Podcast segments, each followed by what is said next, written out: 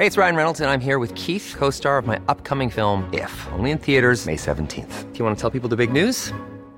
All right, I'll do. Sign up now and you'll get unlimited for $15 a month in six months of Paramount Plus Essential Plan on us. Mintmobile.com slash switch. Upfront payment of $45 equivalent to $15 per month. Unlimited over 40 gigabytes per month. Face lower speeds. Videos at 480p. Active Mint customers by 531.24 get six months of Paramount Plus Essential Plan. Auto renews after six months. Offer ends May 31st, 2024. Separate Paramount Plus registration required. Terms and conditions apply if rated PG. Hello, Fearne here, and what a special episode we have for you today. It's a chat with Laurie Vincent, one half of Slaves, and now also one half of Larry Pink the Human. And it's in that new guise that he's contributed a song to Happy Place, the album. It's a wonderful song. We'll hear it in just a bit, and stay tuned to hear the heartbreaking story behind how it came to be. Okay, here we go.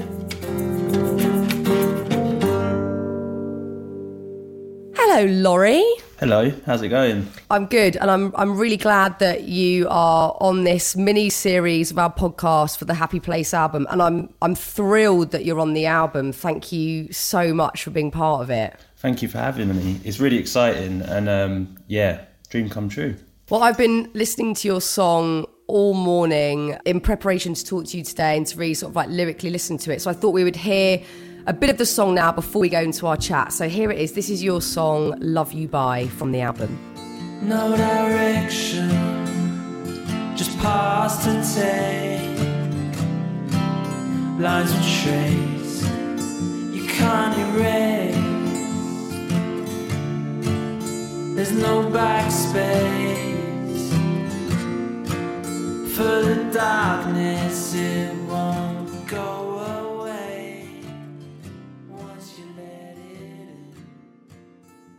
Oh, mate, it gets me every time hearing that. It's just so beautiful. And for anyone that knows you from Slaves, obviously a very, very different direction from what you used to. I- You know, I've known you for a long time now, and you would come into the live lounge and and you guys would thrash about and make this extreme amount of amazing noise, a cacophony of noise. And this is is such a different direction for you. Can you can you talk a little bit about stylistically what you wanted to get from Larry Pink the human, this this new musical side of you? Essentially, the band was just feeling super comfortable. It was something that I've been working on since I was in my early 20s. You know, when you're single, you're angry at the world, you're working in a milkshake shop or Top Shelf if you're Isaac. And um, and then your reality changes, you know, you um, become comfortable, you have kids, you settle down, you have a mortgage. And it was easy. It was like I could keep touring, keep releasing music, had a fan base. And I was just thinking, what's the most unexpected thing I could do right now? And that would be to sort of unleash my secret, sensitive side.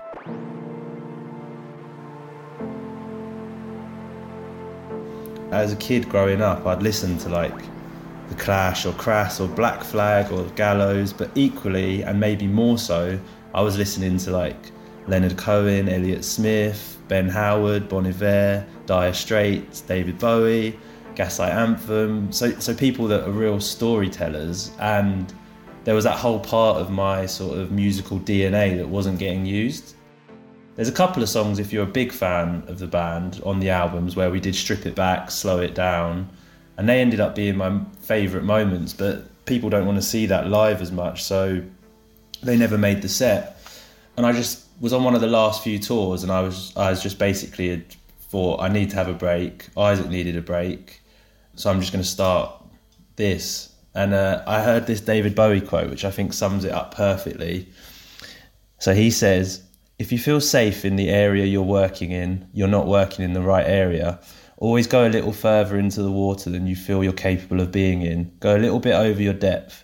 And when you don't feel that your feet are quite touching the bottom, you're just about in the right place to do something exciting. Yes. Oh my god. You know what? I'm a massive Bowie fan, and I I wasn't aware of that quote, and it obviously succinctly sums up what he was about. You know, changing his his look, his genre, his influence, and his whole character. And is it quite scary for you to to show a, I guess, a more vulnerable side of of who you are?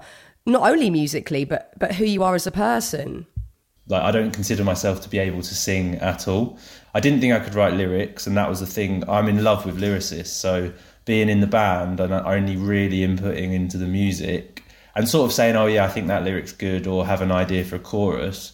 To then step into like this realm that I like looked up to so much, that was really hard because I'm comparing to myself to Isaac, comparing myself to my other contemporaries, and then it all dawned on me that like you, only you have your voice, so you have to sort of own your voice and make it work. I started writing this song five years ago. Really? It's so I got bought a guitar lately on Christmas, uh, 2015, and I remember sitting in bed next to Emma, my partner at the time, and I had the chorus, and I was thinking about at the time I was thinking about an argument we'd had where we stood on the corner of outside our flat in New Cross and it's raining, and that lyric came to me, and it took me five years to build up the confidence to even finish writing the song, and the song was recorded way before anything had happened this year, and the song was actually about the intimacy you lose with your partner when you have kids, mm. and that sort of selfish feeling as a man that you're your second fiddle and you want your partner and you want the intimacy, but it's a really hard balance, especially. Emma was hardcore earth mum, breastfeeding. There was no date nights. There was nothing, and it was it's hard at the time to put that into focus. And the song's named "Love You Bye" because I used to walk to the shop and like I'd written the song and I was like, I need to come up with a title. And I'm a big fan of like Joy Division, where all their titles aren't in the lyrics of the song. So always trying to challenge yourself to make a lyric that's not just make a song title that's not a lyric. And she was she rang me up and she was like, "Did you remember the bread?" And I was like, "Yeah, yeah, I've got the bread. Love you, bye." Um, so that's where the title came from. Emma passed away in June of cervical cancer. What was unique about Emma is she had two smear tests that were clear, and she actually went to the hospital roughly 30 times before it got diagnosed. So she was like on it. There's a stigma around that cancer in specific because people think if you have your smear test, you're going to be fine, but that's also obviously wasn't true. So I had this grand plan. I was like, put the band on a break, take a year out to work on Larry Pink the Human, and then at the end of that year, see where you're at and continue. As we started taking our year out, that's when Emma got sick. And I said to her, I was like, Are you okay with me doing this? I think I really need to, to like pull myself through it. And she was like, Yeah, totally. And I was like, I also want you to witness what I can achieve whilst you're still here. And so she backed it fully. So yeah, we found out her cancer was terminal, and then a week later we re- released "Love You Bye," which is why since this year, like I believe in like the universe and the power of things so deeply.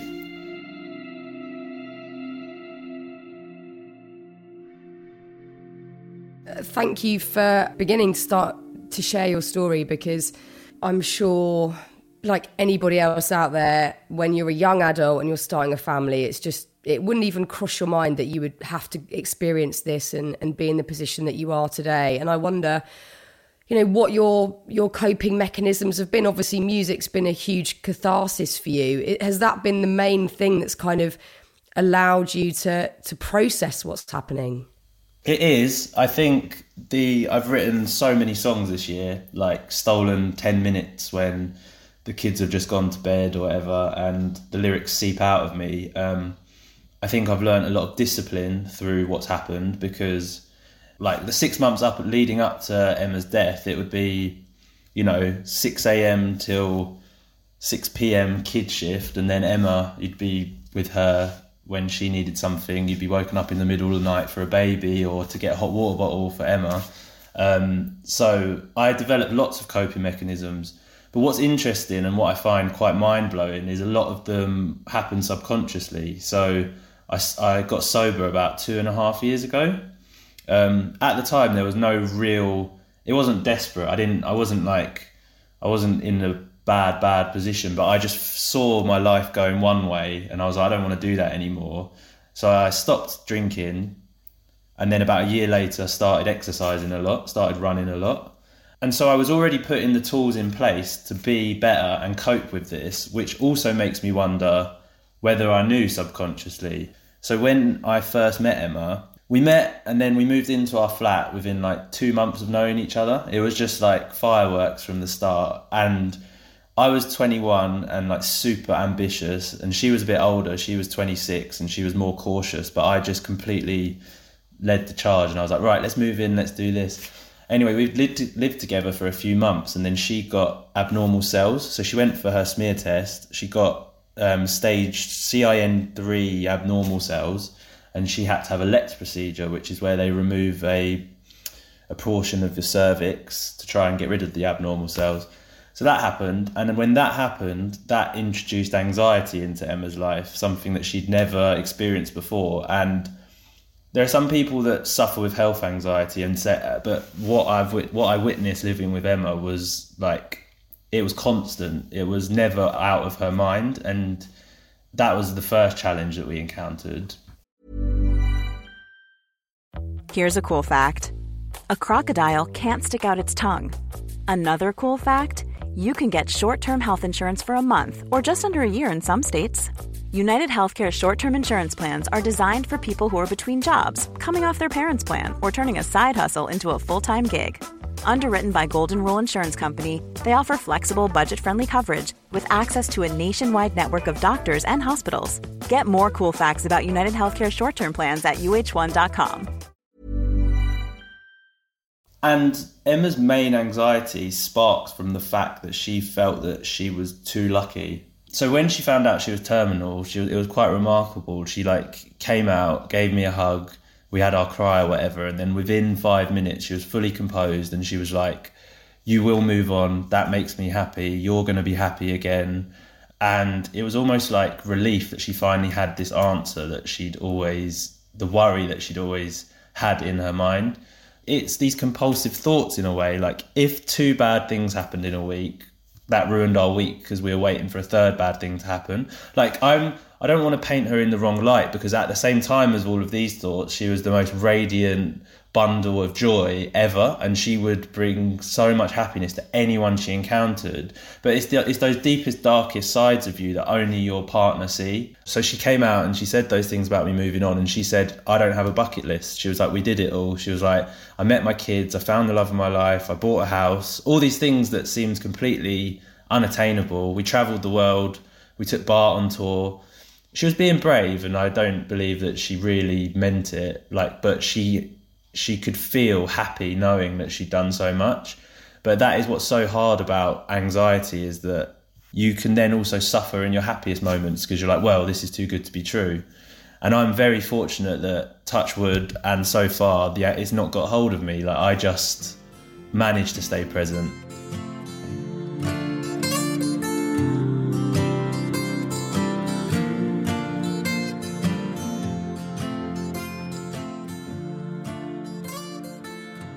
I got really into watching football when Emma got sick, and I didn't realise what I was doing. But as I've recently been reading um, Eckhart Tolle's The Power Yeah, of Now, he's amazing. What I was doing was you have to be engaged to concentrate on football. It's live. If they like, it's not something you can pause. So I was actually, without knowing it, trying to be in the now, and that's why I got so much enjoyment out of watching football. And then I started playing football, and so that was massive for me. Yeah, I think that's a very important point because a lot of the time we focus on things that we think we should be doing, like we must meditate to be present. People like, I don't know how to meditate. I don't want to meditate, or you should be doing whatever you know the new craze is. But you know, like you've just articulated, you find your thing, whatever it is that keeps you in the moment and keeps you joyful. That's good enough, and I, and I, and I think mm. it's really important to, to sort of mark that out that you find what what's right for you. And and I know that when we've talked, you've you've really wanted to sort of talk about or perhaps highlight the importance for men talking about mental health and and just communicating because you know still unfortunately we we see these statistics of male suicide and and it's it's oh, nobody wants to see those statistics and and one of the things that could help that we do know which is a simple thing is is talking, and and I wonder how much of that has helped you along the way. Just having good people to be able to vent to, you know, just let out whatever it is in your head and and have a soundboard. Yeah, I think this whole process has made me realize like the friends that like n- not all of your friends need to be that person, but when you acknowledge and you sort of recognize the people in your lives that you can just like blow off steam and they will pass no judgment and and it is hard. And i had to go to i went to a Macmillan therapist for a while because mm. what's very hard about something like the stuff that i was going through is and this is a bit of advice for anyone listening that has a friend is the most frustrating thing to hear when you're trying to offload is well my mum was sick and she said this Yes. or or with with your cousin or whatever you need to be able to sometimes just offload and then there's silence Yeah. or there's just like oh yeah that must really be hard for you and so that's something i've just moved into a new house and i'm settling and i'm unpacking boxes but the minute that you know i'm in a routine i'm going to get a therapist because i do think that as good as all friends are it's a luxury that i can afford but it is um, and it's still a bit of a taboo subject but i've got a lot of friends now who do go to therapy and it's it's becoming less taboo. And i just think to talk to someone neutral because it's hard to find those friends that aren't going to pass judgment and aren't going to have an input. And, and if you're not confident then you're going to start listening to what they say rather than listening to your inner compass. Well, isn't that the case? The outside noise becomes almost deafening at times, and it's hard to know perhaps who to trust or who should be your one true guide through like what you've been through grief or, or whatever it is that we're experiencing. And and you know like you've said there it's about pinpointing your intuition and and what you believe is right. So so do you think at at this point and i know this is still all very raw and recent for you but do you feel in touch with that inner voice? And are you able to kind of navigate what you're experiencing by listening to what's going on inside? Yeah, I think 90% of the time, I think I've got to be honest and say that like I mean 3 weeks ago I just hit just hit the floor just like not physically but just mentally I just spun out and I realized I'd stopped being myself and I'd started asking everyone's opinions and I'd started and it's like no one was going to tell me getting a spider web tattooed on the side of my head was a good idea so you have to just do it yourself. And and then when you start asking people if you, if they like the way you dress it's like well you need to just dress how you feel happy. And it's all those things it's you it's so easy to fall into community thought which isn't a bad thing but really that's not going to make that's not going to get to the bottom of what makes you happiest but also I'm not a stranger to grief. So to f- this is something that's been really important in my life that I've been able to harness before. So when I was 16, my dad suffered a major stroke, um, leaving him paralyzed down one side. You know, it wipes out half of your brain. So he's got memories. He can talk. He's present. But as far as like the dad I was living with up until I was 16, that person was gone. And in that time, from 16 to the band being successful, I made sort of a semi conscious decision to not be defined by the bad things that had happened to me, but using them as fuel. And there isn't a right or wrong way about grief. Like everyone should do it their own way. But I didn't want to be defined, and I didn't want to be known as that guy that ha- whose dad was sick. So there was even there was a time when my manager had been managing me for like two years, and um, he met my dad, and he was like, "You didn't tell me your dad was in a wheelchair." And that that was just really important to me. And it's also something that I'm navigating now with what's happened with Emma is that I'm not going to be a spokesperson for this or that. I still need to remain Laurie. That's really important to me to my family to everyone because being defined by grief then takes your personality away.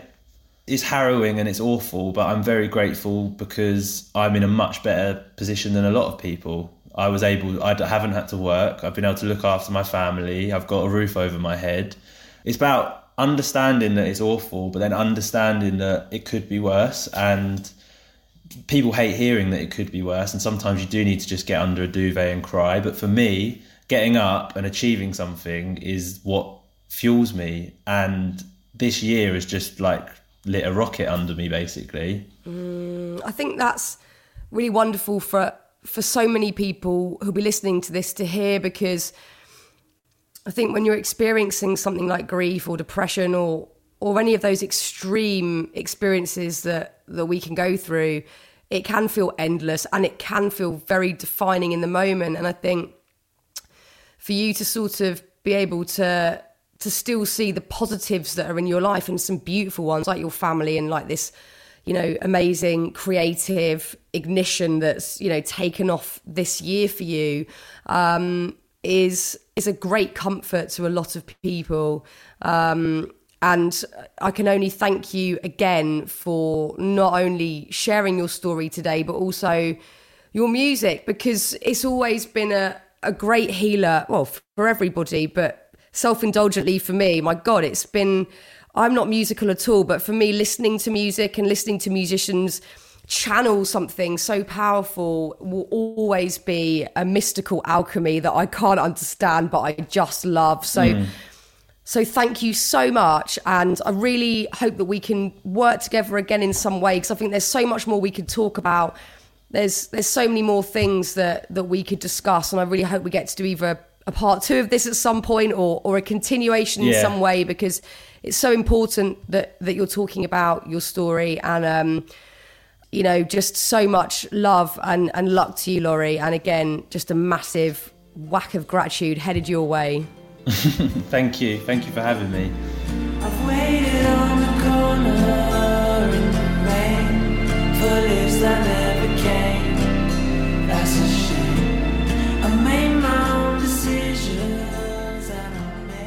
Thanks again to lovely Laurie. So appreciate him sharing and being so open about such an important subject. You can hear Love You Bye by Larry Pink the Human right now as part of the Happy Place album on Apple Music, Spotify, and on a limited edition vinyl. The full album features Emeli Sandé, Sam Fender, Ludovico Einaudi, Amala, and many more. Thanks again for listening. Go live your life, and I'll see you tomorrow.